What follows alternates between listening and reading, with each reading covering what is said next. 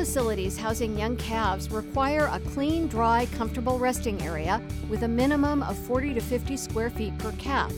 Inadequate space per calf is associated with more health issues. Adequate ventilation, including curtains, fans, and positive pressure tubes, is required for good air hygiene and should be regulated based on weather temperatures. It may still be necessary to feed the calves by bottle in individual pens for 3 to 10 days. These individual pens can either be within the group housing area or in a separate area. Calves will need to be trained to use the feeders.